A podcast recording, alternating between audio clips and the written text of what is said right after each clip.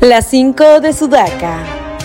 El abogado Eduardo Pachas, defensor del expresidente Pedro Castillo, dijo que el presidente está mal del estómago desde hace varios días, tanto así que lo están atendiendo los médicos del INPE, mas no así los de confianza del señor Castillo, pues a ellos no lo dejan ingresar a Cotopachas.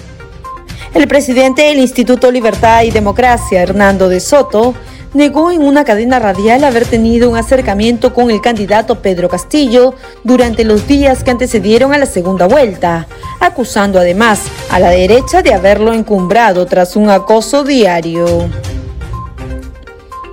La cantante peruana Milena Wharton pasó a la final del Festival de Viña del Mar 2023 en Chile tras lucir su talento en este prestigioso y tradicional concurso. Wharton logró clasificar al ritmo de Guarmicitai, un ritmo andino pop compuesto por su abuela. No solo la terrorista Marta Guatay se fue a la Argentina a pesar de que es procesada por el atentado terrorista en la calle Tarata, sino que la excarcelada Maritza Garrido Leca se fue a ese país el 3 de julio del año pasado, pese a que aún no termina de pagar su reparación civil al Estado peruano.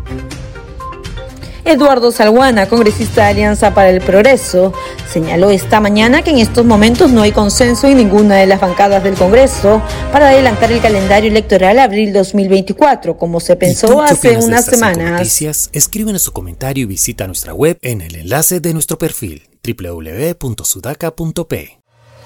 Sudaca Perú. Buen periodismo